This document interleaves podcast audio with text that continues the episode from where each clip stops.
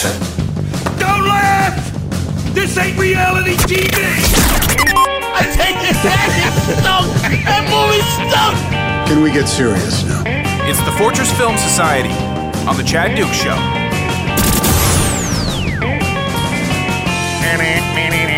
All right, now up a little bit if you don't mind, Donnie. Vocals are always, for some reason, a little bit uh, lower than the background music. That's that's pretty hot, but you know what? We'll make it happen. The bed doesn't last forever.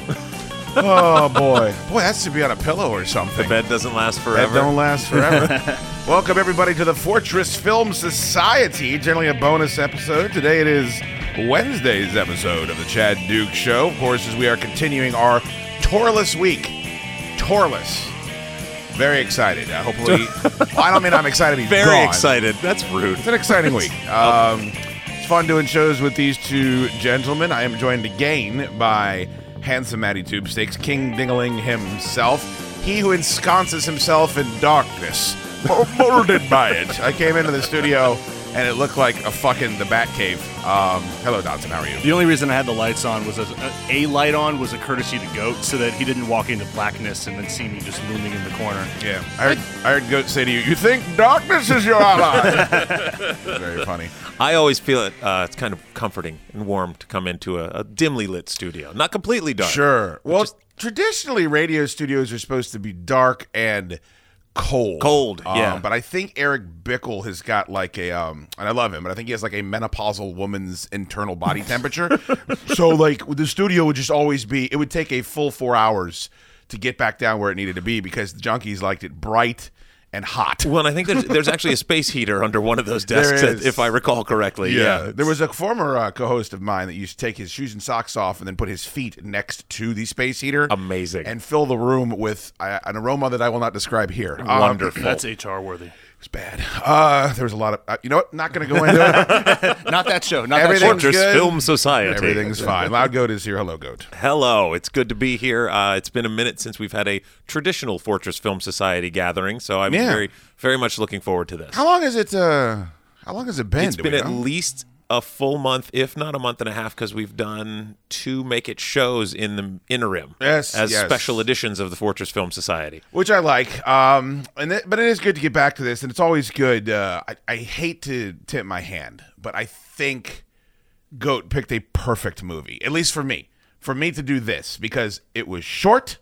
Uh, it was from the '70s, and it was everything I want in a movie. It's, it's a guy walking around not saying anything and then just kicking the shit out of people. It got to the point. Oh God, I, I loved it. Um, so we'll talk about that. Uh, but we also, uh, uh, Dottie and I have been pestering Goat to see uh, a huge blind spot, at least I think. Uh, Miami Vice, Yes. Michael Mann's kind of uh, not send up. What's the word I'm looking for? Adaptation. It's kind of his. Well, I mean, they were Vision. his. It was his baby. Like Miami Vice was kind of his baby to begin with, Right. Uh, but so yeah, it was kind of his adaptation or update, I guess Yeah, you an could update say. is a good word, or um, Reimagining, yeah, reimagining, uh, re- reimagining. reimagining, Yeah, it's uh, it's audio animatronics down at Disney. It's gonna come. It's coming next summer. Fucking great movie. Um, and uh, I know Dottie and I, it's, it's one of our favorites. Uh, it might be. I mean, if Heat didn't exist, it would be my favorite Michael Mann movie by far.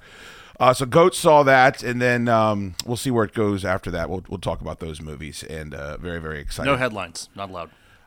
There was one I wanted to bring up.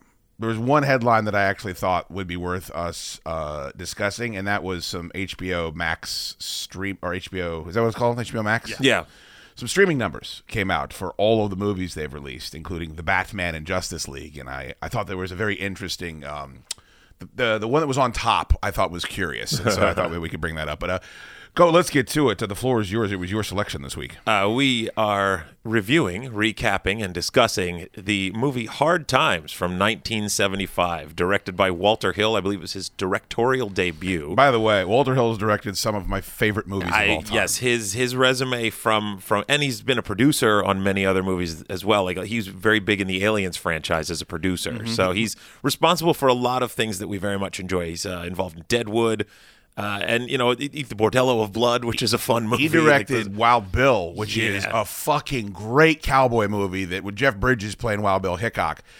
that nobody's seen. Like nobody's watched that movie. And he also directed Last Man Standing, which is a remake of Fistful of Dollars, starring Bruce the Willis. Bruce Willis, yeah. it's like a Prohibition, right? prohibition In a different gunfighter. era, yeah. Christopher Walken's in that fucking movie. That is a great fun movie. That, that would be one that would be. I mean, it's not good, but it's great. Uh, that would be a good uh, Fortress. Film And, and he also was the producer for uh, a film that I know a lot of people hold as a, a cult favorite is uh, The Warriors. And He so directed was- The Warriors. He did direct The Warriors. film. Excuse me. So yeah, that's uh, weird, but I really. Good. It's an interesting movie. It was kind of uh, a comic book come to life in a lot of ways. Unintentionally rewatched it this past week. Really? Fabulous. It's a lot of I mean, fun. fucking great. Do you know which?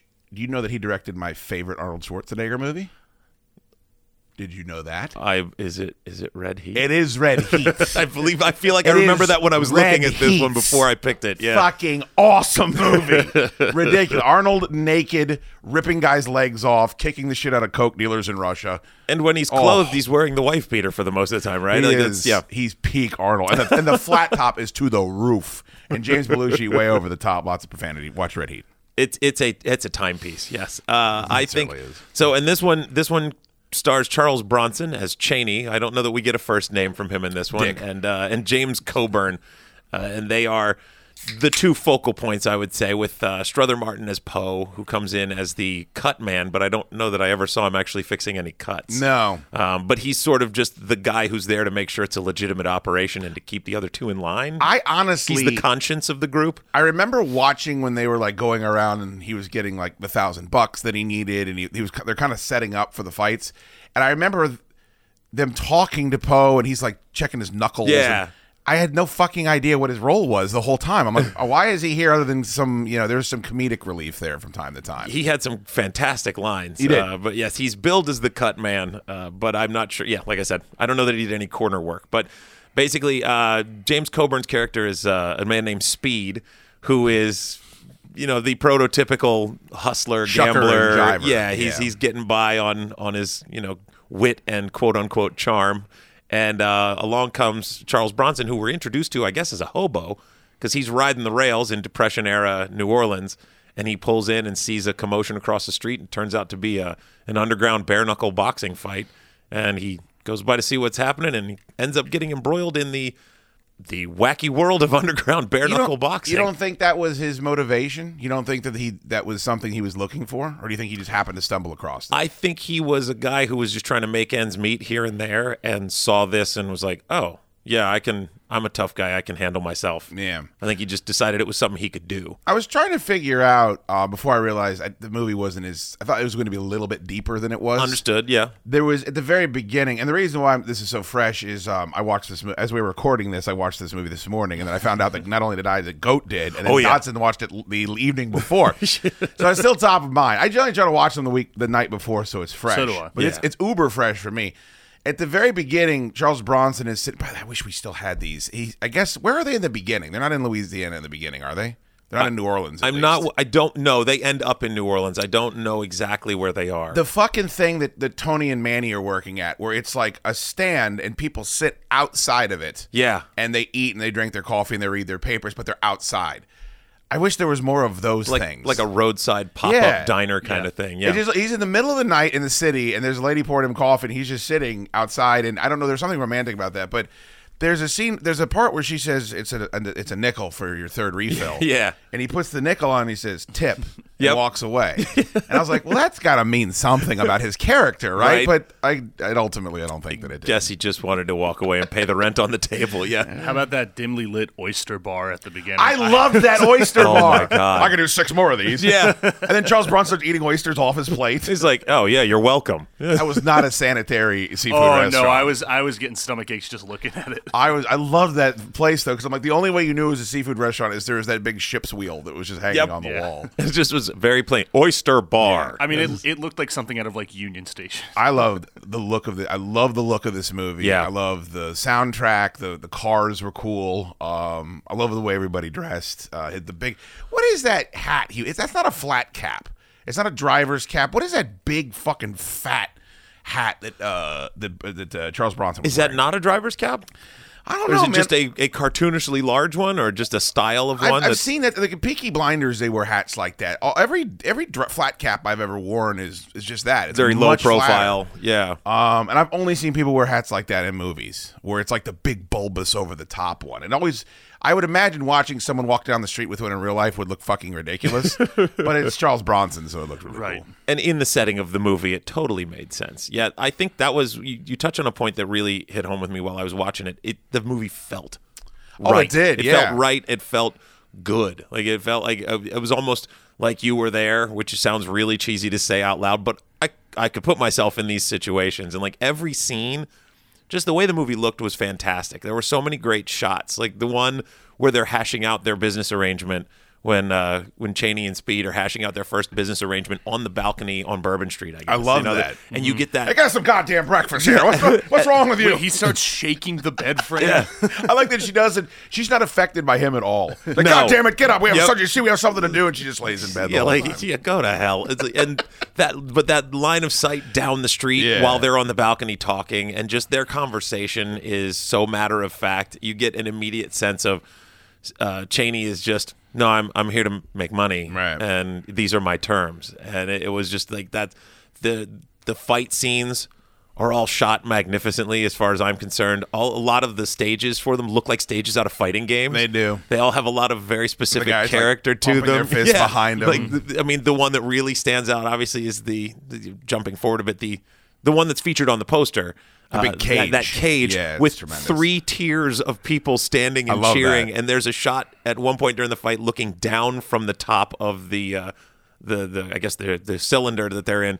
So you see all three tiers and them at the bottom, almost like ant size in I wonder the what shot. that building could have possibly been used for. Because in every fighting game, or like the, the new Jean Claude Van Damme movie, he's always going right, to fight in, a- It's- in it's a, building factory. like that. It's yeah. you- it's it's an old abandoned factory. I mean, I guess during the depression there were a lot of old abandoned factories going around. There was a part in the movie where um, James Coburn goes up to uh, goes up to Cheney and says, um, "You look a little old for it." And I was like, "No, no, no." He didn't say. It. He said, "I wrote it down actually. Hold on, let me pull it up." He said, "You look a little past it." Yeah. And I was like, "That's a really good way of saying you look kind of old for to be doing this." Great way to like talk. Yeah. Oh, everything Oh, in there's there. a lot of lingo. great. Yeah. Great lingo. There's one I actually wrote down that I was hoping you guys could help me with. Mm-hmm. Um, when he says "in between," when he talks about the in betweens, because that's like the, the, the one of the ultimate lines of the movie when he, before he walks away. And I'm like, I don't know what that fucking means. I think that's speaking to him. I didn't look it up specifically, but I believe what I took it to mean is just enough to get to the next town. Like it's just enough to get by, enough to get a place to stay, enough to get some food. Because that was kind of his. Okay. His initial thought was, "Look, I'm not interested in being wealthy. I'm not trying to make a fortune. I'm just interested in." You know, here and there, and the in betweens. that was the only big criticism of the movie that I have is that he seemed so he he value he understood the value of money in that world and in that Yeah. time where a lot of those other guys didn't, and Speed certainly didn't, as he's gambling No. away all of his money on dice. But like he he's so fiscally responsible, and then at the end of the movie, he hands those two fucking jagaloons like five grand to take care of his cat. Yeah. which by the way, I didn't even know that he had a cat until Oh, that yeah. that moment. Um, was like, I just don't think because he goes, don't worry about the in betweens, and I'm like, well. What are you gonna do when you get to the next town? Is there gonna be another guy you're gonna hit up to be join a boxing syndicate? Like, well, you know, I'm a renowned prize fighter now. yeah, that part was the only thing that seemed out of character for him. So Walter Hill not only directed this movie, but he wrote it as well. And I think that's just like that's the biggest piece of its success all over. Is I think this would be a lot of fun if you just turned it on cable and it was without a director like Walter Hill. But I think he makes it a really great movie because there's a million Charles Bronson movies out there. I think there's more than one where he's a professional fighter or an underground fighter or something like that. Yeah. And this one definitely is, I think, elevated past a lot of them It's because great. there's a great director in the seat. Are you guys Bronson fans? Um, he's got a bit of a. I mean, I've seen some Charles Bronson movies, but he's a bit of a blind spot for me. Same, same here. I've seen all of the Death Wish movies, which honestly I, I don't really care for. Right. I, I think they're. They're kind of one note hammered out a Yeah. lot over a course of what seven movies I, I, think I it is. like what movies came from the Death Wish movies, but like I I don't. A lot of them don't work for me. Three is fun. Well, four is fun. He's fighting the cartel in four. I think. There's Um, the problem is I have such a file on Seagal movies because Out for Justice and Above the Law are basically like remakes of Charles Bronson movies. Right. The same themes. Yeah. And like Van Damme, I watched a shitload of Van Damme movies. I just think that he was. And Goat's a, t- a touch older than me, but I, I think that he was an action hero right before I got into action heroes. Yeah. I can so see- there's yeah. a bit of a blind spot. He was the '70s version of those guys. Like But when I you tell you, Goat, he is he owns when he's on the camera. Absolutely. you're transfixed by. And think, I was thinking about this the whole time I'm watching. Think about how hard The Rock tries. Like The Rock is the biggest action hero we have, right? I would say so, yeah. he's got to be funny. He's doing all this crazy shit. He's flexing. He's he's way over the top. Charles Bronson just walked around that whole goddamn movie. He didn't say anything, and most of the time he's just in a jacket and a hat and like. The, the chick is obsessed with him and she wants to be with him and those guys are like we're finished as soon as he walks away Yeah. he's just completely effortless in that role. Yeah, he has a history of that in a lot of his roles, at least from the ones I've seen. Have you guys seen The Dirty Dozen? Yes. It's, Yes, and, I have. and he is the linchpin of, he's the moral compass of The Dirty Dozen while also ultimately proving to be the biggest badass in that whole group, even though he's the least over the top character. He's the smallest, at least, you know, size wise of, of the gang for the most part. But he ends up being the one that they all kind of end up listening to Right. when he lays down the law. Like, look, it's our ass if you don't fall in line and we complete this mission. And they kind of listen to him. Right. So he carries that with him. Like, that's his overall feel when he's on screen. I think charisma is something you cannot be taught. And that's why I think Arnold's best roles are where he's chill. You Yeah. know, like when he's the Terminator, you're like, okay. When he's trying really hard, he gets real goofy and it's it's very difficult. so what you're saying is Twins is not in your go-to No, and watch I- list. And I, I, I respect those guys for always wanting to go outside their, their comfort zone and try something different. But like, I, I just think you're you. It's so hard to just walk onto a camera and everyone just like. It's not just because he's handsome or he's in shape or whatever. He just has some sort of energy about him. And Yeah. I, I felt that the second he got on the screen, and then when he's like, I even like the fact that everyone was shirtless and he always like had the A shirt on until the very end. It's Yeah. like he was not trying to prove anything.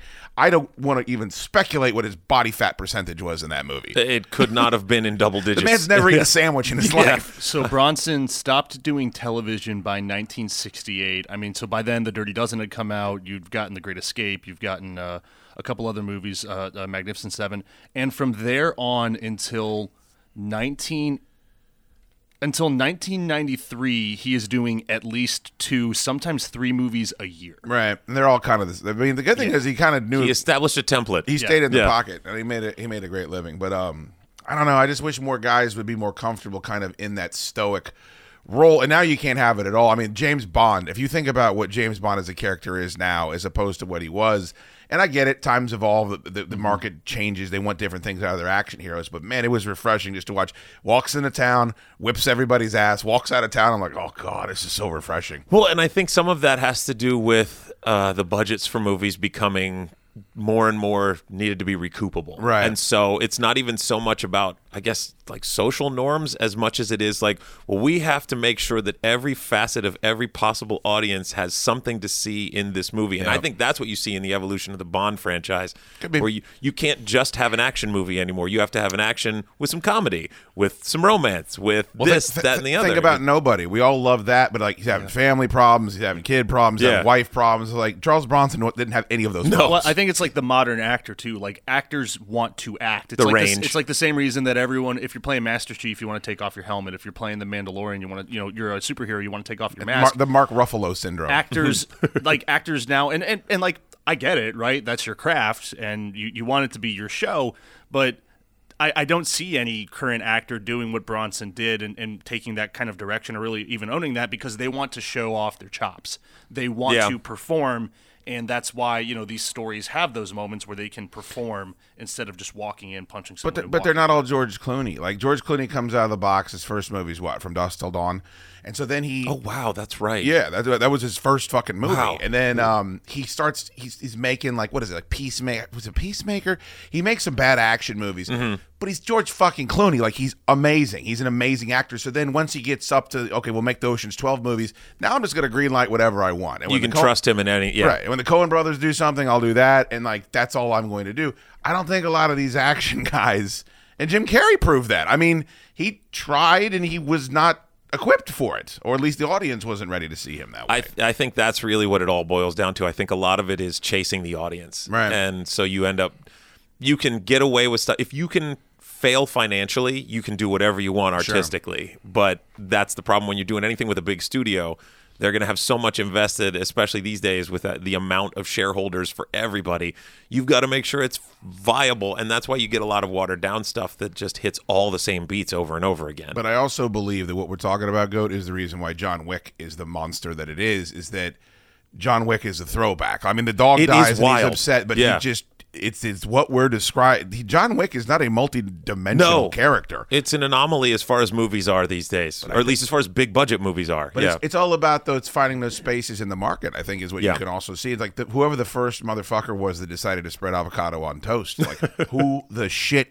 And then like, like, why we need to find the next avocado toast. Well, go for it. You know, see if you can find that. please do. Um, and I think maybe that's what John Wick was, is that we had a complete lack of those type of movies because, as we talked about endlessly on the show, the superhero, you know, giant goddamn It's- all encompassing it's- it's monster. taken over, yeah. It's all the action movies. And now by the way, it's comedies, it's it's everything at this point. And that's the that's the thing. Like all the superhero movies aren't even just superhero movies anymore. They're all action comedies with a bit of romance and really tight human drama, and because they can't just be popcorn fluff anymore.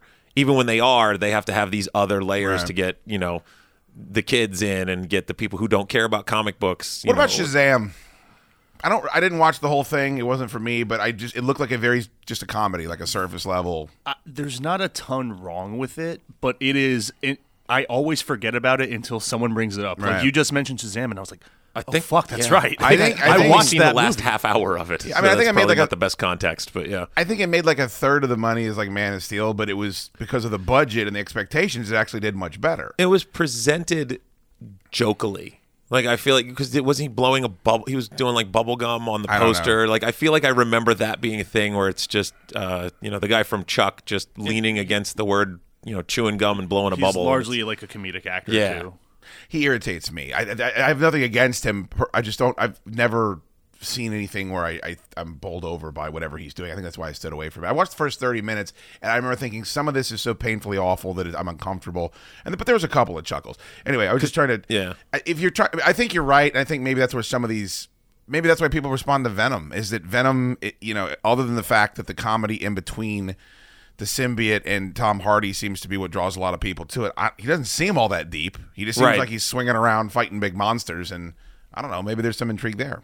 So I think there's always something. If it, it depends on how deep you're willing to look or how deep you need to go. I don't need to go that deep. Yeah, Um, generally not. This movie, uh, the, there was parts of it that I thought. Um, first of all, you mentioned the the lingo. Um, at one point, James Coburn goes, "Does a goose go barefoot?" I I'm wrote yeah, that one down. that one Yep, that was. yeah, the, when a Poe goes up to that broad in the bar and says, uh, "I have the blood of Edgar Allan," and she goes, no, "Do you know what that means?" And he goes, "She goes, no."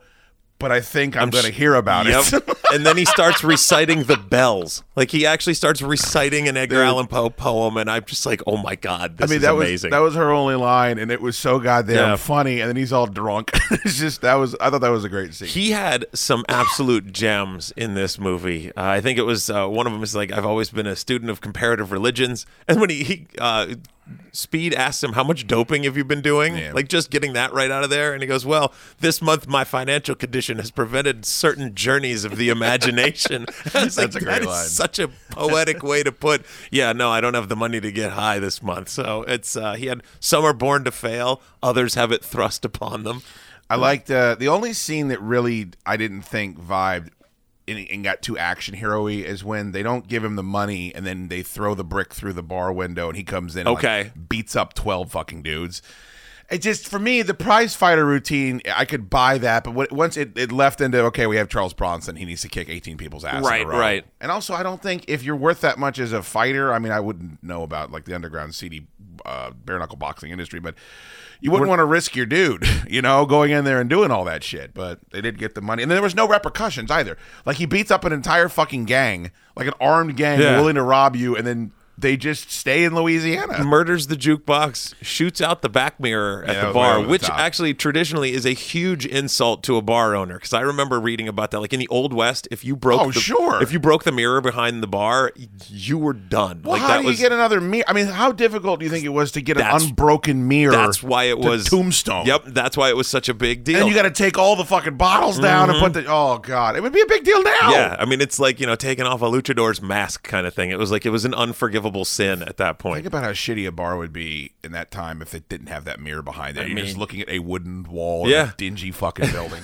Well, and for the safety of the guy running the bar, if he turns his back and he doesn't have a look at anybody in the room. You never know what's going to happen behind you. in Think those about days. that jukebox. How much? Oh, that, that I mean, hurt me so how do you much when he replace- murdered the jukebox. Yeah, but how do you replace a jukebox Yeah. back then? Oh, that made me so um, it's sad. pretty, it's pretty great how much happens in this movie and whatever it is, like just over 80 minutes. And and you know, we keep talking about like the dialogue too. I just feel like there's a lot of great moments to be able to talk about in such a short movie. And I think Yeah. a lot of movies from this time really and, and I was actually a little worried going in. I had faith because it was Walter Hill, but a lot of movies like this could be like there's like one or two big set pieces With a lot of and then the rest of it is yeah, Yeah. the rest of it is like just kind of like floating around and uh, i was very happy to see like there were like several big moments Yeah. entertaining moments throughout this and I was a little bit wary just because the last movie I picked from around this time was uh, Night Moves, and the trailer made it look like it was going to be this slam bang incredible thing, and then it was not. And so news I was, I was, you know, okay, I'm going to take a chance, but I was like, well.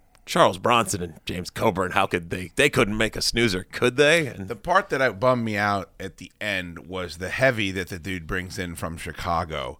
They spent the whole time calling Charles Bronson over the hill and old, and you know buddy, the whole movie, they're every- the same age. Those two fucking guys, and then that guy was Everybody who called him and everybody who called him old looked at least as old, if not Yeah, older than They, him. they weren't fighting in the fight. I mean, I got it. Those guys were all the promoters. like the bald guy. The bald guy, I, I don't know how old he. He was good though. Yeah, I, oh, he I was liked him. amazing. He was a His- pain in the ass. Yeah. Um, but that last fight, that dude that was supposed to be the big heavy from Chicago was such a fucking spaz, and he also wasn't big enough. Like if I, I literally looked at that goat like a professional wrestling. It's like, Right. He's he's got to go over Andre. You know, he's got to you got to bring the biggest baddest Yep. monster into the ring, and then Bronson's got to go over him. And that dude was just throwing these terrible kicks, and I'm like, ugh, I, di- I didn't like the fact that we everything built up to that fight.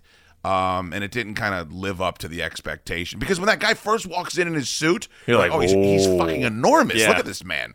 And then he was just like fighting the one, two, three kid. He should he should have kept his suit on. See, he would have looked better. And it's all about your gimmick at that point. Use him. Like, why would you? If I'm Charles Bronson, they hand a guy two fucking handfuls of quarters to hit me with. I'm like, well, I'm not fighting anymore. Like, Right. What are you talking about? Use them? No, I'm not fighting you.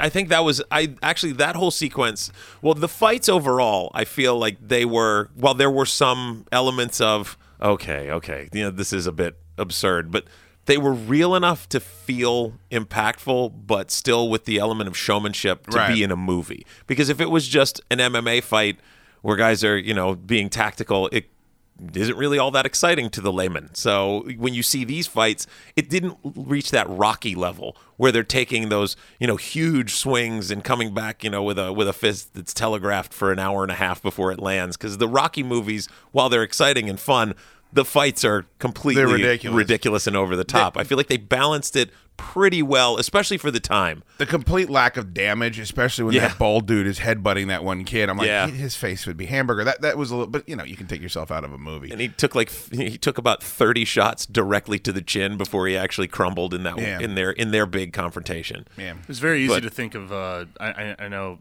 I'm sure this went through your head. It's it's low hanging fruit, but think of Snatch right right away. Sure. When, when he drops that guy in one punch in the first you know five minutes. Yeah.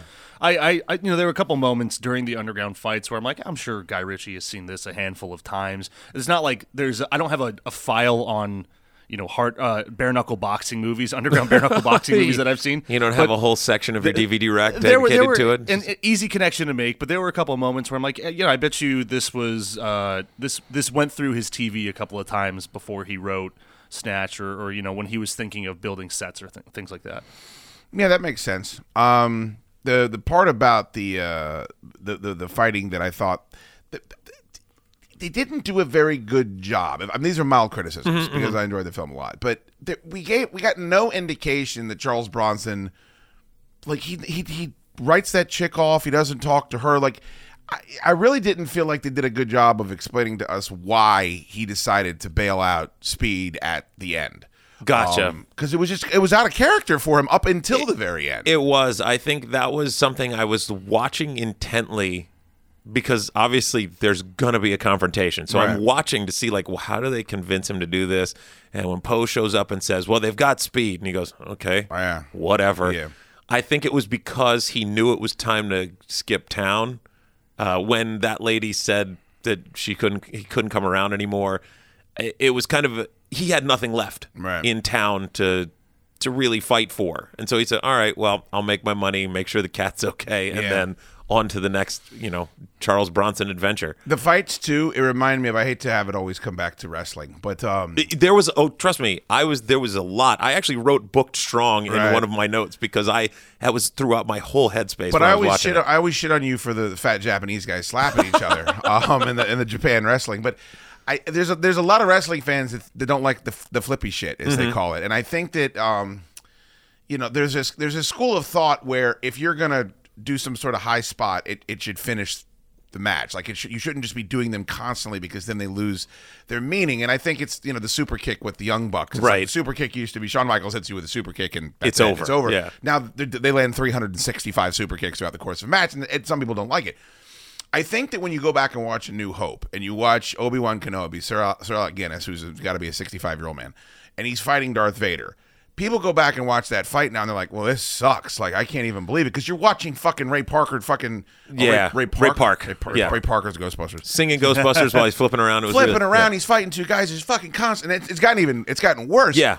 but it's like that's probably closer to what a sword fight looks like. Is what those two guys were fucking Well, doing. it's- it's classic fencing as opposed to yeah And- but the, but to, to your point, go like combat now. And I assume it started with Bruce Lee, but it's so stylized and it's so choreographed and it's so fucking like Jackie Chan. You watching these, you know, fifteen minute fight sequences where he's up and he's down, he's all over the place, and. No, this is probably closer to what a fight would look like. Yeah. these two guys just punching the. Sh- and then the one thing I really appreciated was he worked the fucking body. Like, Yes. he would always come forward, and that's what boxers do. Is they want to fold you up and hit you with those body shots, um, and then you drop your hands, and then you go and to knock out the. And I was like, okay, that's realistic.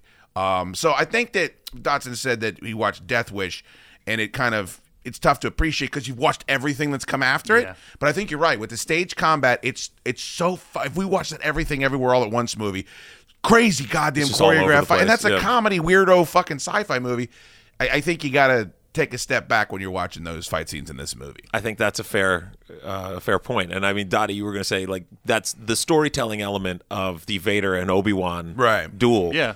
is really what brings it to that kind of mellow quote unquote level. It's it's a very measured to you know one old wizened master and one guy who's you know we haven't seen the extent of how angry he is at the entire universe. So it's very much a you know what are we doing here kind of situation. Right. And and you know, there's there's dialogue in that Yeah. fight. There's not there's no dialogue in the, you know, Obi-Wan, Qui-Gon, Darth Maul fight because because it's so fast paced. And you know, it's it's two different it's it's two completely different movies and I mm-hmm. think both are good in their own way. You think Phantom Menace is good? I think that scene is good.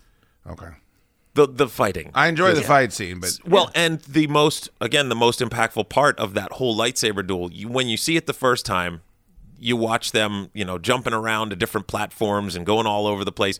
But the part that hits home is when they've stopped and they're at that reactor or whatever it is, and you know, Maul's taken out Qui Gon, and that's a quiet moment in the fight, and he's just pacing back and forth. There's no and music either. And Obi Wan's waiting for the thing to come down so he can get in and get at him, and you're like, that's the part of that lightsaber duel that means the most because you have a chance to get Yeah. that ring psychology, quote unquote, about what's going on between the combatants. in, in defense of what I was saying, there's already been 35 super kicks. Exactly. You know, like Yeah, at that point, exa- literally, I think there's a super kick in that lightsaber duel. I think they book Maul too strong because when Obi Wan beats him, I it doesn't seem realistic to me. I'm like, how he was just handing both of you your asses. Yeah. and I know it was like the stupid fucking gimmick where he flips up. And Sure. everything. Um, but yes, but I agree that there's a there are different types of filmed combat, and you have to be able to put yourself in that space. Also, they just, I don't know. Also, you got to remember, Kenobi is fighting. He knows he's just delaying Vader. He's trying to delay Vader until Exactly. those guys escape. He doesn't want to win that fight, which kind of gives you a little bit more believability. And there's no way he could win that fight at that point. Vader would be too powerful. yeah, he's in just, that moment. he's just there holding him back. Yeah.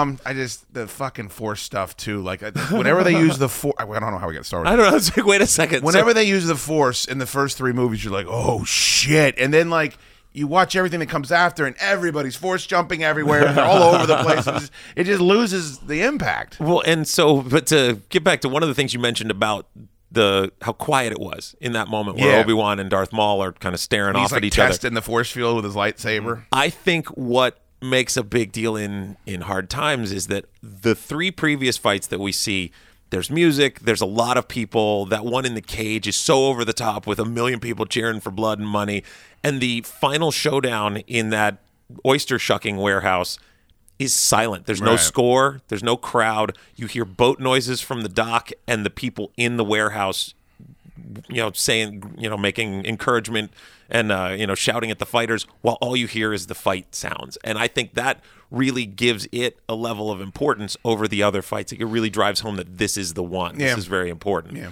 That was like a master stroke of as far as the score and the soundtrack knowing when to use music and when not to use music is such like a um like I mean you really can all directors there, there- there's a soundtrack and it plays such a big moment but there Mm-hmm. there- this do you remember when the Jurassic Park one of the greatest scenes in the history of movies is they're stuck in the gas powered jeep the power's off you see the one claw go up and you know that tyrannosaur is there Yeah. it's fucking all you hear is the, the world Yep. you, you don't Yep. hear anything except the thud and it oh man. and it's I get chills. I'm just I get chills thinking about it if right you now. have a solid subwoofer, you turn that thing all the way up and you get that first thump from the T Rex's hand Go or watch T Rex's claw, and you're like, oh, Go watch Jurassic World Dominion and then say how is this the same franchise is what produced that scene because what all it is is the dread of no and by the way the elation it's like oh my god the T-Rex is coming Yeah. and it's what you've been waiting for the whole time. So you have one of the best guys to ever make movies making that first one, and then you have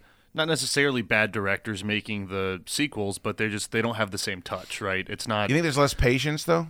Like from the audience and they know that there's less patience so they have to Oh, yeah. cram as much shit attention as span theater is is definitely I, I, I think that's I a think thing. that's totally fair. Um, Kubrick was also a master at using silence at the right time, or, or sound versus um, versus a score at the right time.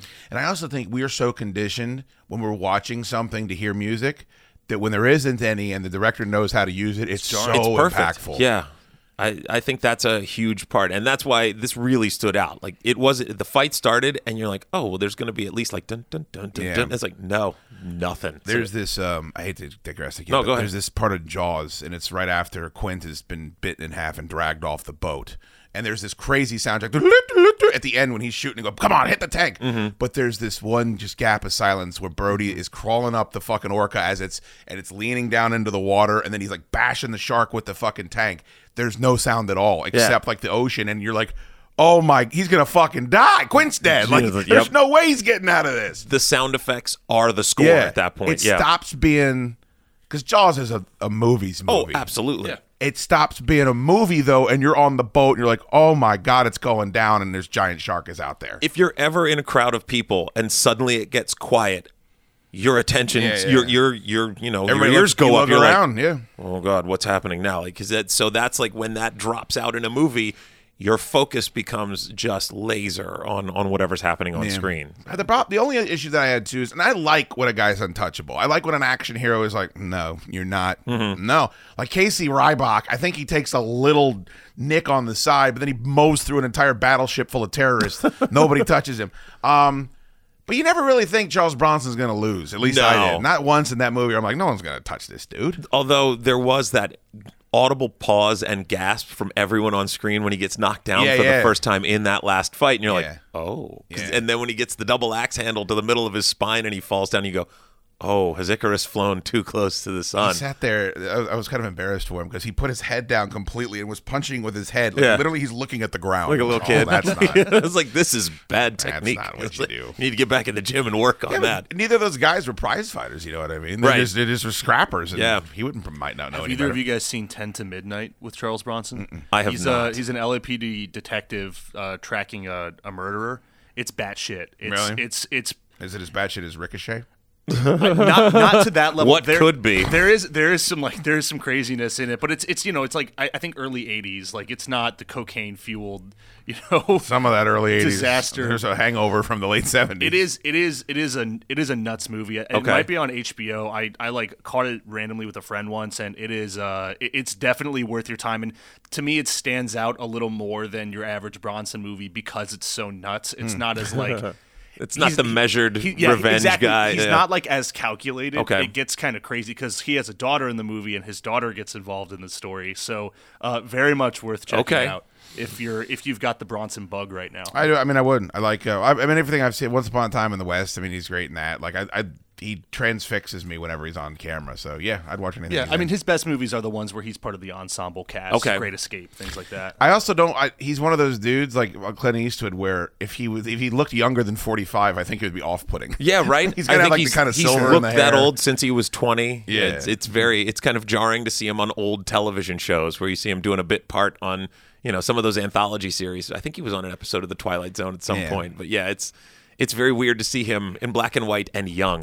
If this if this movie was made today too, there would be a lot of they would have tortured James Coburn. Like I I like Oh, the yeah. fact that there's not that moment of everyone's someone's getting the shit kicked out of him, his broken bones, and now he just kind of glides through the whole thing. And like those guys are kind of criminals, but they're also kind of businessmen. Like, right. There's nothing too like, cr- like you're not like turning away from the screen. No. I think that's a great point. There's nobody that's so wholly unsavory. Right. Everybody's just out to do their business, and you're like, well, you're in my way of getting money, so I'm mad at you. But then, as soon as everything's cool, it's like, oh, okay, you know, we, we're we're good. Everything's copacetic now. Even the loan shark goes like, all right, well, I got my money. You have to talk to that guy now. Right. And even his heavy just comes around. They break the car. They car. break like the window out of the Yeah. car. They don't bust him up or anything. And that might be another reason that the Death Wish franchise really didn't work for me. I think I talked to to Lubomir about this once, where like all of those movies, like someone's getting fucking raped. Yeah. and like all of the like the the the bad guys are so heinous. Yeah. and horrible that. You know, any anytime like a woman comes on screen, I'm like, oh, well, I know what's happening here in the first 30 minutes of the movie, and like that always, it always comes true, and I Yeah. think that's another reason that it's like so off-putting is like we're th- those those I movies are kind that. of they're they're they're punishing and there's not a whole lot of like redemption around it. I don't know. It's that's that's tough when that's like a theme of your franchise. That's pretty off-putting. Yeah, it's uh the I don't know world building is the right way to describe it, but whatever I, I like like what the the limits were Yeah. on this. Yeah. You're right because when there's a really insidious, heinous fucking villain, it's good when they finally get their comeuppance. But I don't like the journey to get there. I don't Yeah. like seeing all that So shit. they're- those movies are hard to stomach at times, which is That's why I is the think hardest Death. part. Have you ever seen uh you ever seen Death Warrant Death Warrant? with uh, Jean Claude Van Damme? oh no, I haven't. if I have, I've got it mixed up with other Jean Claude Van Damme He's in the movies, but- prison. He's in prison, and That's it's just a right. lot of prison shit, and it's Yeah. just it's too much. That's why I like Hard Target, where he's just got a mullet and he's flipping around on top of a Camaro. and I think one of the movies we watched uh, for the Film Society, uh, VFW. Yes. the the main bad guy in that one is very over the top, He's but the movie is It's over very the top. over the top, So yeah. it, it fits within the world. Um, the only thing I had left to talk about this one that I really wanted to touch on is how it kind of sets a little template for the talent versus promoter discussion that we've Right. had about um, MMA fighters and boxers in general how speed is there going well you owe me you wouldn't even be in this if it wasn't for me it's like but you wouldn't have any money if it wasn't for the fighter Right. so you know when he comes to him with his proposal and he goes no 60-40 my way and 50-50 split on the bets it's like no that's not the way it goes well all right bye and then so it's it's one of those situations because we've had that discussion uh, personally i know you've talked about it on the show is Right. how much money do the fighters deserve how much how much do the athletes deserve Yeah. in a league like where does that line get drawn who begets who you know is it chicken and egg scenario It's tough, especially I mean the you know the UFC constantly gets criticized Yeah. for that, but um, in this particular one, I thought it was also worthwhile that Charles Bronson kind of. It, it doesn't sound like the other fighters are their own men. Like when he's having Very that much so. negotiation with that other promoter, and he's like, "I want five thousand of your boy," and he's like, "You talk to Yeah. me." It's like that's got to be really rare in that world. Um, you know, with fighting it's different too because you got to pay for your camp and you got to pay for your trainer and then like you're you're not make. I was talking to a, a professional gamer, and he's like, "Look, if you go to tournaments, he's like." Winning the tournament is not why you go there. He's like, you go there to get notoriety mm-hmm. because It's the networking. even Yeah. if it's five grand, it's like you got to pay the entry fee, you got to pay your hotels. They don't pay for any of that. You got to pay for travel. Oh, no. He's like, don't ever go to a tournament to try to not that I would ever go to a tournament, but like to, to think you're gonna even if you win it, think you're gonna get money. He's like, Yeah. it's not gonna make any impact. It's like it's all about you know what comes afterwards. So,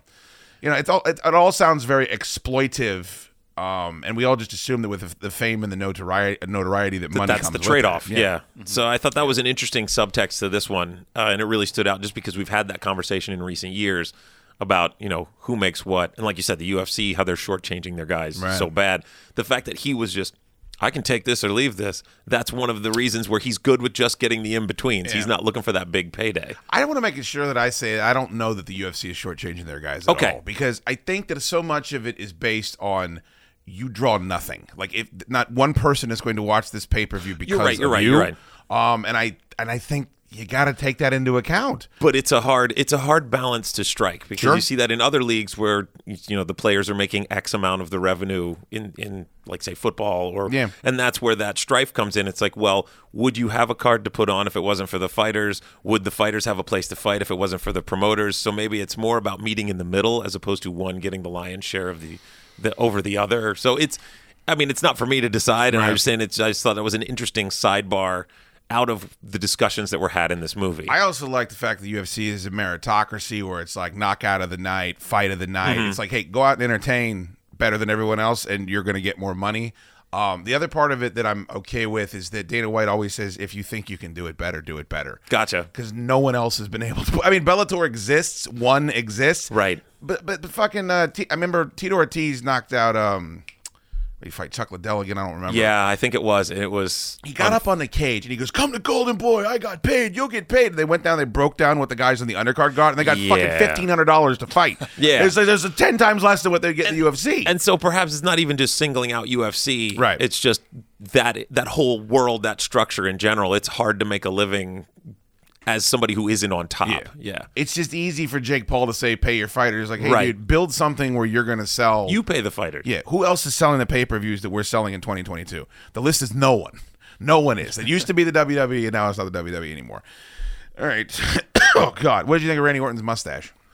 It's interesting. Everybody seems very excited to talk about it. It's uh, it's it's a thing. I still am. I'm, I'm surprised at how shocked I am to see Cody Rhodes in the WWE still. Like, every time he pops up, I'm like, God, it looks weird. You're like, wait a second. but I think it's because they're doing that on purpose, right? Like they're booking him the same way he was booked in AEW, like the music and the look, and Yeah. the, the, the forbidden term. So Well, I saw somebody was speculating that it was like almost a it was like a middle finger to AEW that he's using the same music. I was like, but that's his music. yeah, I don't think it's a middle. I finger don't. I don't think so at all. I think it's it's a an accommodation for Cody to come in and be Cody Rhodes and still just be the same guy that he was on the Indies, the same guy that he was in AEW, the same guy that he is here. I think if anything, that's a ray of sunshine and hope for professional wrestling overall going forward, where guys can keep their gimmicks and go from place to place. Well, I you have mean- to reach a certain Yeah, level of him. notoriety. Yeah. Yes, everybody but, else gets fucked. But I mean, yeah. So Um. All right. Uh. We want to go to watch for many uh months. Uh. Oh, did we want to score I was this going say, we motion want to picture? score this guy really Oh, quick? sure, sure, sure. I will go first, I guess, because then I can't, you know, counteract your Sure. scores.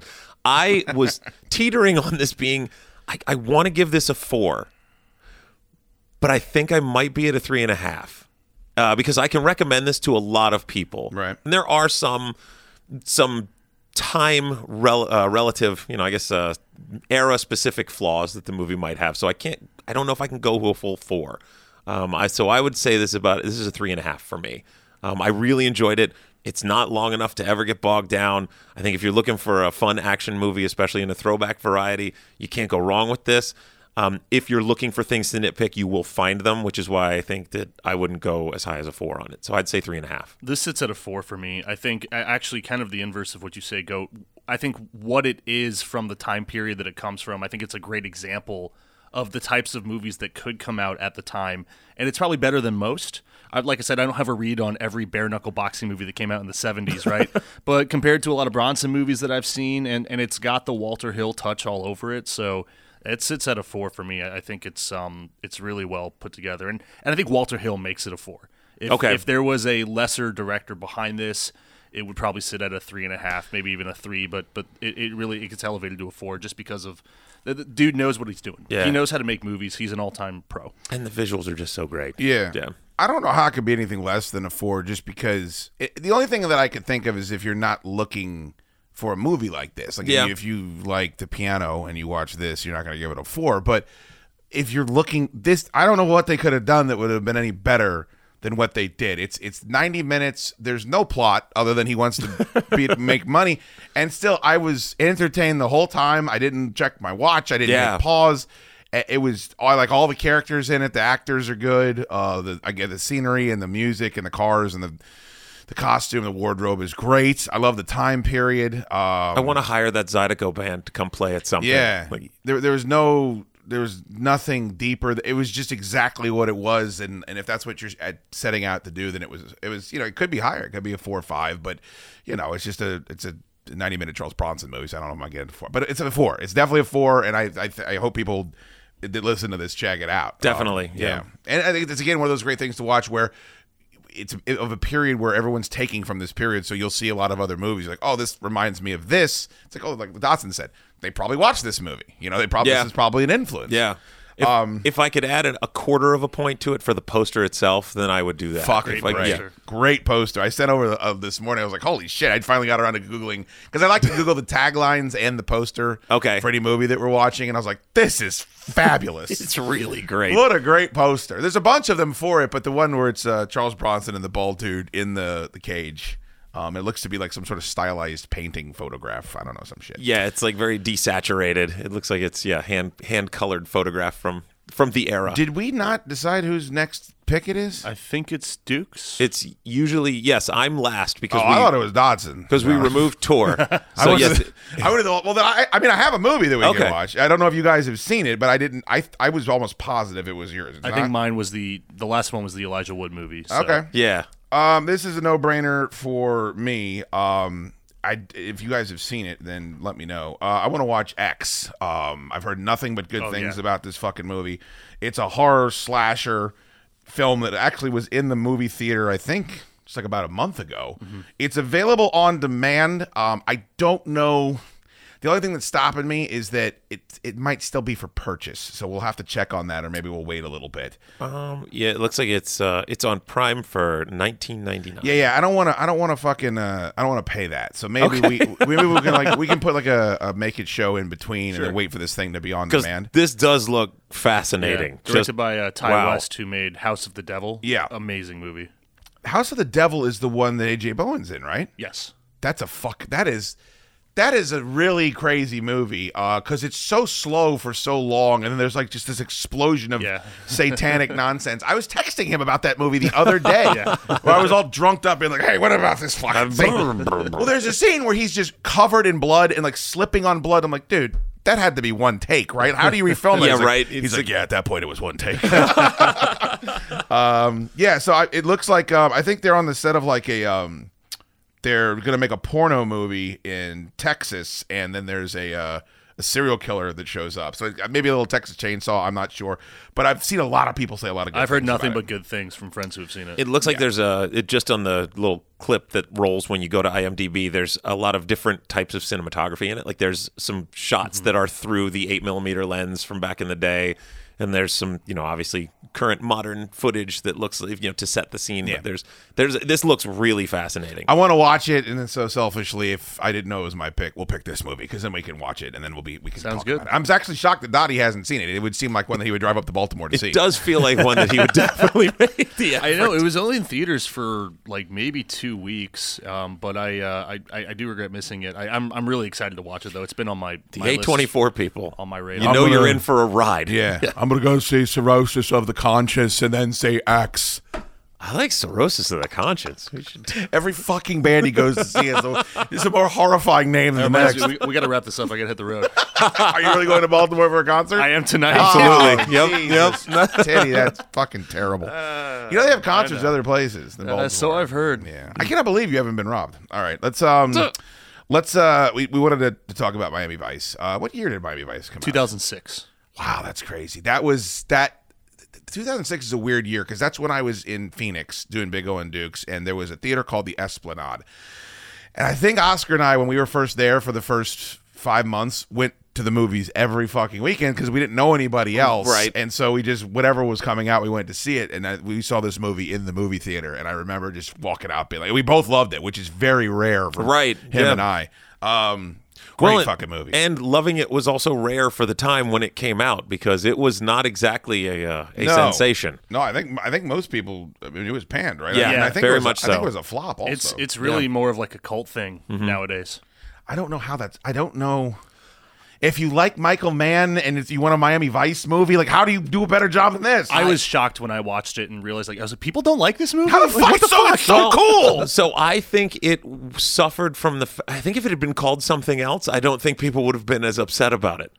I think it's the fact What are that they upset about? Well, I think it's because people were expecting Like a fun, Miami Vice, campy, and, well, and it was also in that sort of area where, like the Starsky and Hutch super weird comedy remake, like they were doing that, where they were doing, like you said before, was a send up. They were doing send ups of classic properties at that point. point. Dukes of Hazzard. And so, yeah, the Dukes of Hazzard movie was, I, I think, Same- yeah, just same era, around that yeah. area. And so, this movie came out, and people were like, "Well, where's Miami Vice? This is this is like, uh, this is not what I was expecting." So, I think there was a a, a little bit of, I guess, rug being pulled out from under people's expectations when they went to the theater. So they react negatively to that. Collateral was his last movie before this too. and I think that was a big hit. I Um, think I- loved pe- that. people were put off, and it, it's still a little jarring if you're watching it for the first time. People were put off by his like early digital look that he was doing. You know, where it's Very- almost, yeah. it almost looks like a documentary because Okay. he's using those like those are when the digital the digital cameras were not what they are now, and for a while people were very against using digital.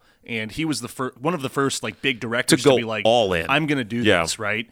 And uh, Collateral has that look. Miami Vice has that look. Even um, Blackhat, which was like 2015, Okay. has that. Thor is in that, That isn't he? interesting Yeah. look. Yeah, couldn't tell you. He's a hacker. Couldn't tell you what it's about really, but I liked it. Mm. like it's fun to watch. I don't know, man. I'll check it out. I haven't. Yeah, I, I did not necessarily plunk down my time to watch Blackhat. Public Enemies, one of the two most disappointing movies I've that ever seen. That one is not good. It's not good, and it's fucking. It's it's Johnny Depp as It should have been so much more. Yeah. and it's Michael Mann. It's like God, how do you fuck that up? Um, this movie is fantastic. I love Colin Farrell's hair is ridiculous, Mm-hmm. but um, him and, and I think Jamie Foxx is usually meh, but annoying. And I I, I thought he was great in this fucking This movie. is after he won the Oscar for Ray. Yeah. Um, but th- they're they're great together. Um, the whole fucking thing they're doing where they're running down this over the top drug cartel is great. And and Michael Mann does. We talked about music. The sh- he, the shootouts he does. Yeah. There's no music at all, and it's the gunshots are all you're hearing. It's like this is what it. That's got to be the closest it feels like to be in a fucking gunfight out of any movie experience that anyone's ever done. Um, they have this big, gigantic, over the top gunfight, and there's a bunch of great action in the movie. But at the end, when they're in that, uh, The final showdown. she's mine now. Maybe I think I'll have a bite, and then the fucking everyone just starts shooting. Um, yeah, that that that to me is worth the price of admission alone. That gunfight. And that's another reason that I think the digital, that early digital look works so well, is because it looks so, it just looks so real. It's not polished at all. Absolutely. So It's it just- definitely not polished, It just yeah. looks like you're there. And I think that most, you know, if any idiot took a digital camera and filmed something like that, it probably wouldn't work. But he makes it work because he's one of the greats. He's just one of the best Yeah. movie makers out there. I, I think there were some spots where I felt like I was watching like an episode of Cops in some respect because it had that super Yeah. clean digital video, especially when it was the over the shoulder shots that were really POV. I think those were almost jarring. I really appreciated the wider shots where you saw you got a lot of the action, but you needed that juxtaposed with the visceral in your face shots up in eh, you know eh, as people were getting shot or punched or they were moving even just moving from one place to another in like a mm-hmm. covert operation. Right. when you have that in tight shot over somebody's shoulder it lends an almost claustrophobic quality to it so that when something big happens you get kind of that it, it, it feels bigger. It feels more bombastic. Eh, uh, It's someone I think you guys know that I don't I, I don't like when there's a lot of agenda in movies. I thought that so the main villains are like uh, not the main villains, but one of the the, the, the other villains is uh, this this Aryan Brotherhood, Aryan like these fucking. I thought, and again, I hate to use this term, they booked them well. If that was made in 2022, they'd be putting burning crosses in front of their fucking trailers, and then Jamie Foxx would kick the door and go, "You motherfucking racist." It was just like these are criminals, and they have like They're they're, bad people. they're bad people, Very bad and they people. get they get treated like you would treat bad criminals. Yeah. But it wasn't over the top. It, everything felt like this is the way it would be addressed. That scene where they're in the trailer and he's got the detonator around Fucking the neck, excellent. And she's like, "What would happen is this round would go right through the stem of your fucking brain." Like that is such a great scene. Oh yeah, there are a lot of really solid exchanges in the heat of the moment. There are some eye roll inducing lines throughout the movie, but I think when the action really gets going, Yeah. you get a lot of those great exchanges. I don't care at all about Colin Farrell and the chick, and when they go it's a huge part of the movie. Yeah, yeah. When, I, but the, when they get on the cigar boat and go to Yeah. Cuba, I'm like, Yeah. oh, that's fucking the baller shit. Who else can do that? And it goes very fast. But It's like, like, wait, aren't we in the middle of a complete undercover operation where we're supposed to be delivering drugs in the next like 24 to 48 hours? Ah, fuck, Fuck it, it. I'm gonna go fuck this I dude's know what. I'm doing. Like, um, it reminded me. Did you guys see Fury with uh, the the tank movie with Yeah. Brad Pitt? oh no, I haven't. David Ayer. Go, do you like movies? I do. there's there's do. a fucking there's a part. The beginning of Fury is an 11 out of two. It, it's mm-hmm. fucking unbelievable. 11 out of 2? 11 out of 2 like it's so great and then there's about a 40 minute period in the middle where they're just in a house and there's like they're trying to do some sort of romantic thing you're like when the fuck does this movie start back up again Right. and then it starts back up again that it felt a little bit There's like a little in intermission there. yeah I'm just like I don't fucking care Let's say I'm a fiend for mojitos or something. love that. Yeah. How fast does that go they go to Cuba for mojitos um but the part about it that's cool, is, the part about it that isn't cool, is that I don't believe Colin Farrell would actually fall in love with that fucking chick. He's a vice cop, like he's in control of everything. Like that part, they didn't book him strong enough there. Like he should, he knows he shouldn't form attachments to anyone No. ever for any reason whatsoever. Jamie Foxx has got a, a line about that. He goes, "There's a cover, and there's when if you don't know what's up from down." And I was Yeah. like, "All right, come on, all right, this is very Miami Vicey." When you're going deep cover, It's like- I mean, Oh, that's man. why that's why it works for me. But it's never like I don't know. There there are like some cornball lines, but it, it within the world that this movie sets, and within like It- even it- the look of it, yeah, the context, it, does it does work. And I think you know his use of like rock music throughout this movie. Mm-hmm. In any other movie, it would be you know stylized, and there would be slow motion, and there would be close ups, and like because that doesn't happen. The, the use of you know Nonpoint. the use of Nonpoint's cover of in the air tonight I don't give a fuck how schlocky that is. I get Although- pumped every time I hear it in that it's, movie. it's The only- fucking great. I the, love the- it. The only thing that bummed me out about it was is they leaned on the drum kick twice. The dun-dun, dun-dun, Yeah, because you that's supposed to be like your main event, like entrance music. That's my only that's my only drawback for using that. That's your that's your like, oh man, it's it's on hashtag now. goats quibbles. and Very minor nitpick. and and I only realized when so the Miami Vice the show is on Peacock right now, and Okay. so I've been diving in, and I, Yeah. I actually I really like watching it. So the pilot, M- Michael Mann produced the whole show. He directed the pilot, Mm-hmm. Yeah. and and the pivotal point in the pilot is is when they're playing the Phil Collins song while Sonny and um, Tubbs are. Driving, they're just driving Yes. at night together. Yeah, they're And just I'm like, cruising. well, Yeah. this is fucking cool, Yeah. and so it's it's even better to go back and They you never know, call them Crockett and Tubbs cover. in the movie though. they don't because don't they're think so. undercover the whole time. I know, but like It's Croc- weird. It's just Yeah. strange. Yeah. you know, it'd be like if you made a Perfect Strangers movie and you never say Balki Or Bartokomous. Cousin Larry. You know, Cousin like, Larry yeah, Appleton. You How about uh, Justin Theroux running around as Zito? I, I love I love when he pops up in movies. He's just uh, I don't know. Anytime he, he's a great character actor. that guy John Ortiz is in this movie too, and he's in a thousand different movies, and he's got a perm. He, he plays such a great fucking bad guy. I love, His I love. perm he- so just- amazing. His perm is fabulous. And then what sucks is they like they left it open for a sequel. Like that dude gets away, and we're never gonna get a sequel clearly. But uh, Yeah, and that's where I think I think if this if it hadn't I th- I think if it hadn't been called Miami Vice, I feel like it would have performed better. I think it would have been accepted for what it was as opposed to being judged against what it was called. Um, did you have any problems? Because it's very. I mean, you the fashion. It's, it's kind of early '90s. Like, Mm-hmm. did that take you out of it at all? Um, I don't think so. I feel like there was a, for me it fit with the cinematography. Like that's where the the digital shots, I think they might have taken me out of things more. Um, especially the ex- well, it really got me the explosion uh, in the trail when when uh, when Jose blows up the trailer with the cell phone. Okay. and that shot is very very clearly a digital composite that was done with the rawest of raw footage, and it was like that, that bummed me out. I don't think the fashion choices threw me. Colin Farrell's hair took a little bit of getting Right. used to, but once I was used to, well, that's just who he is. Okay, I think the speed with which they got into the game as undercover operatives maybe whiplashed me a little I bit. liked Oh, it. I love it. it. was right fucking It was, to 20, it. It was 20 very- minutes in. They're like, you're being deputized by the FBI. Right, I'm it like, was wait, like- what? Go, go wants to read another. He wants another Spider-Man origin story. Please No, tell us no. how Peter Parker No, got bit no. by a spider It's- again. It could have even just been like five days later. You know, fuck just put that. one of those in the bottom. Get me right into that goddamn Lamborghini. They're driving a Ferrari. um, I had, did not know. I just looked at the Rotten Tomatoes. This boggles my mind.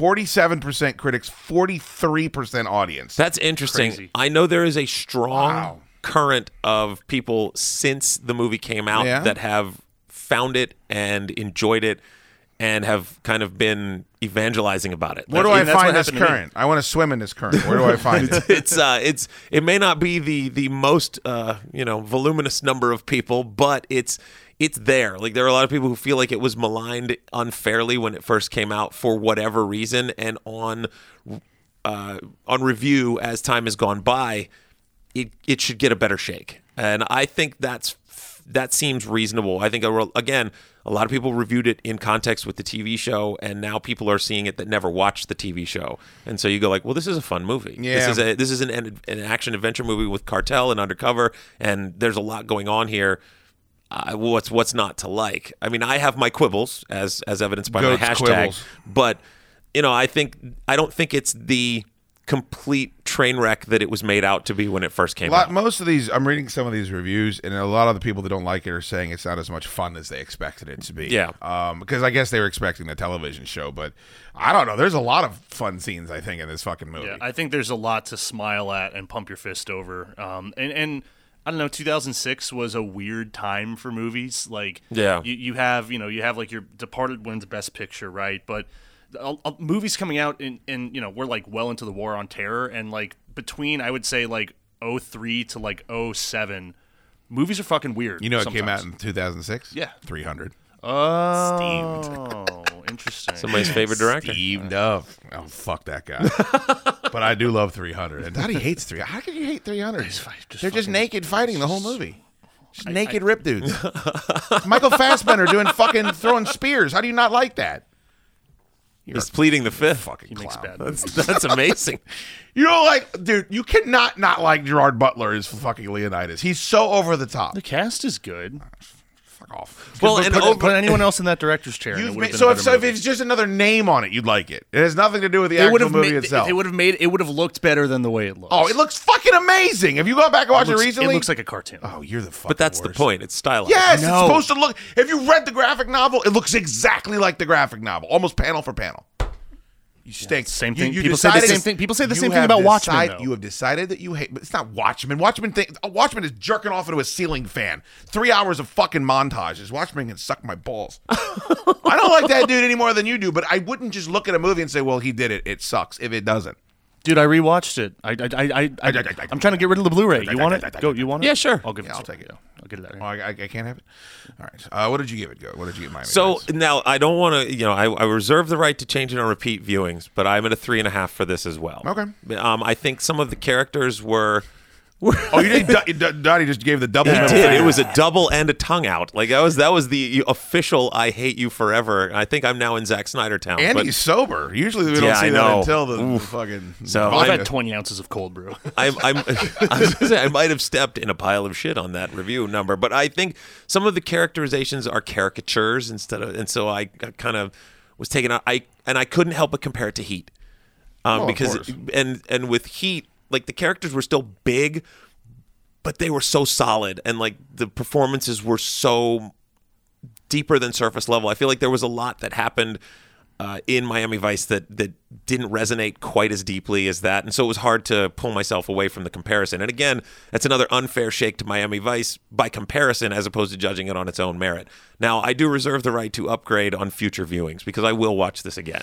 I'm a, I, I don't need feel the need to review it. I'm gonna give it a. F- it's very close to a four and a half. Heat is a five for me. Heat is one of, my rare. course. I have five or six, ten, maybe ten fives, and Heat is one of that. I'm gonna give it. I'll just say I'll I said a four, just for just to be conservative. But it is way closer to a four and a half than a three and a half for me. It, I mean, it sits at a four and a half for me. I like really fell in love with it the first time I watched it, um, great. and and I, I really love to revisit it. Like I think it's my favorite right now. It's my favorite like fuck it, I don't know what else I want to watch. So I'm gonna throw in the Blu-ray. You and- told me it's a and, you great know, late night movie. It, it yeah. is a great, is. great late night movie. Um, and uh, it's it's it's in my rotation of favorites. And I, I I go. You're right. I mean, I am in that camp of like evangelizing it, where I'm like, you haven't seen this, you really should check it out. Like, it's worth your time. It's worth talking about with friends. It's worth going back to. I think so. Yeah. And um, if you're listening and you're looking to watch it for the first time, try to find the director's cut. It's like ten ish minutes longer. It might only be like five minutes longer, It- but there's enough. Yeah, there's Yeah. enough, and importantly, the theatrical cut does not have that Nonpoint cover in it. Apparently, apparently he cut it Really? out. I, that's that's what I that's what I read. You sure it's Um, not a, I've- right, a rights thing? I've I, I'm not sure. I've I've I've only seen the director's cut. I just remember whenever it was bouncing around, whenever I would hear about it, people would say, "Watch the director's cut." It's just there's a couple like cooler pieces in there. That I haven't seen that. I would like to see theatrical that. cut. Is that on the Blu-ray or? It's it's the most accessible version right now. Like the Blu-ray, I think is only the director's cut. Hmm. Um, so I would I'd be happy to, to pass it around. Yeah, I'd like it. to see it. Um, the just a quick sidebar. It's, it's funny how this works. I never thought about securing the rights to music all that much. I'm like, oh, they got a budget, they'll do Mm-hmm. it. So I, I, I was talking to the director of uh the, the the the movie that I'm in, and he's trying to get this um a Queen song. And Oh, boy. Apparently, after that, whatever that Bohemian Rhapsody was, is that the name of Bohemian? Rhapsody. What a Yeah. fucking nightmare of a So, movie. d- listen to this. Th- You're, this is going to rub you the wrong way. So that movie wasn't a huge hit. Like it was, you know, it was fine, and I think it was kind of middling. and I- People gave it a lot of respect. yeah, but Yeah. I don't think I it- didn't. After that movie, he said that the fucking agency that's in charge of licensing Oh, I'm out sh- Queen music, I can only imagine. they want five hundred thousand dollars to use any fucking Queen song. And he's like, nobody. He said nobody's doing it. Like no one's actually paying for it. But like they're stuck on this fucking hill where they're like, well, now it's raised Queen to another level. For no, it fucking has. yeah, they were already at that Yeah, level. it's one of the biggest rock bands of all Yeah. time. Um, but this it sounds like That's upsetting. a nightmare because he he made this movie where he had like certain songs in mind, and then it's like, oh, I just don't have the budget to secure this Well, fucking and song. And that's why sometimes if you're watching a movie and you hear like an interesting cover of a song, that's normally because they you can re-record it with a Yeah. much less, uh, yeah, it's much a lot lower cheaper clearance fee. It's a yeah. lot cheaper to play a cover. Now, I don't think that's the case with Miami Vice. I think that's him just like That was just this, a- that was this a is- stylistic yeah, choice, Stylistic. yeah. This is an updated world, so this is an updated version of this song. But and that uh, music was very. I mean, that kind of I don't know what do you call that? New metal? I don't even know what you would call that. I back guess so. Yeah, just The like, like Nonpoint, definitely, alternative yeah. rock, you know, in that era. Michael Mann loves that shit. You know, Soundgarden, not Soundgarden, Audioslave is all over some of those yeah. movies that he I was think making. there's three Audioslave songs Yeah. in Yeah. Miami Vice. Some deep cuts too. Yeah. uh, some real good songs. Linkin Park there. pops up. I'm just a yeah, the well the Jay Z Linkin Park uh, Yeah, I like pop every remix time. right. That's well. So I would say as far as Collision music, course. music clearance, I'm really happy that people are thinking about it beforehand now. At least I know it's a pain in the ass to get it done, but there's nothing worse than replacement music in something that was cleared for a certain amount of Right. time, but now because the rights reverted or it was broadcast on TV back in you know the 70s or 80s and now they have to have generic replacement crap music in When place. does that happen? I don't know if I've ever seen that. Um, the biggest, the, probably for as far as TV nerds are concerned, uh, WKRP. Of course. Like, no, but well, because it was based on a radio station in the seventies, Yeah. so the music was part of the fabric of the show, and they would cut to something, and when it would run in syndication, it would be like Muzak versions of it, or completely replace I have- generic rock versions of something that's just terrible. I have a worse example. It's uh, all over 90210 as well. You Okay, know, like huh, that David's- a worse David's playing example. songs in the radio station. what are you and- guys doing? well, I mean, I just remember when they were releasing WKRP on DVD for the first time, and everything was replaced, and then finally the fine people at Shout decided that they'd spend as much as they could to get it as close as they could. well, what is but Dottie doing watching? Well, you like Melrose Place. You're always Yeah, talking about I do. Melrose Place. Fucking goddamn, watch some football. That's, it's, my, it's, it's my junk food. There's uh there's a, an example of this where Howard Stern had this uh, television uh, network called Howard TV, and it was on demand. You had to pay for it. Oh, And yeah. So they play all these Gary Dell'Abate songs as producer. They play all these Baba Booey uh, parody songs, but they're parodying real songs. So they didn't want to pay for the rights for Howard TV. So they have like three Baba Booey songs, and Howard plays these things all the time. So they just recycle the same three, and it is fucking painful. It's so upsetting. Yeah, It takes you right out of whatever the segment is. I'm like, And oh, because God, it's just get the overdubbed. fucking- it just sounded like shit. like entrance music on old wrestling shows where you'll get the overdub of the generic whatever because they didn't, especially old ECW because they Yeah. didn't want to pay for Enter Sandman. So it's just Oh. now like the ECW song when the Sandman's coming out, and you're like, oh, I- I- it did work well though when, when Punk had that fucking what was that crazy metal song he had before he went back to Cult of Personality? Oh, the crap. the AFI song. I think is it AFI? Yeah, the one Yeah, that's sort of because like, he, he came out to AFI Yeah. uh, at one of the recent paper. Well, when that's he way old. the when That's- he when he blew the kiss and he fucking went into the Yeah. crowd, he came out to that song and it was just like it fucking ripped the the roof off. And then I don't know, cult of personality. I just heard it so many times on the fucking radio that every time he comes out, I'm like, come on, man. You, how many more walkouts are you gonna have with this piece of shit? But no, hey, hey. but it goes back to wrestling quite a bit. um, yeah, it's Funny how that works. My fault. Uh, okay, are we good? I think I'm good. Good. All right. Uh, we're, we're gonna do a, a a make it show for you guys next. I think. I think we have a good concept. For I that. like it. And X uh, a couple weeks. From X now. will be the next. As soon as that movie we'll drops send up the down, flare for the pricing. I Yeah. ain't fucking paying on nineteen ninety nine. But if it goes down to five ninety nine, I, I can stomach that. All right, very good. Um, Excellent. yeah. Oh, real, real quick. We- well, You know what? We'll do that on yesterday's episode.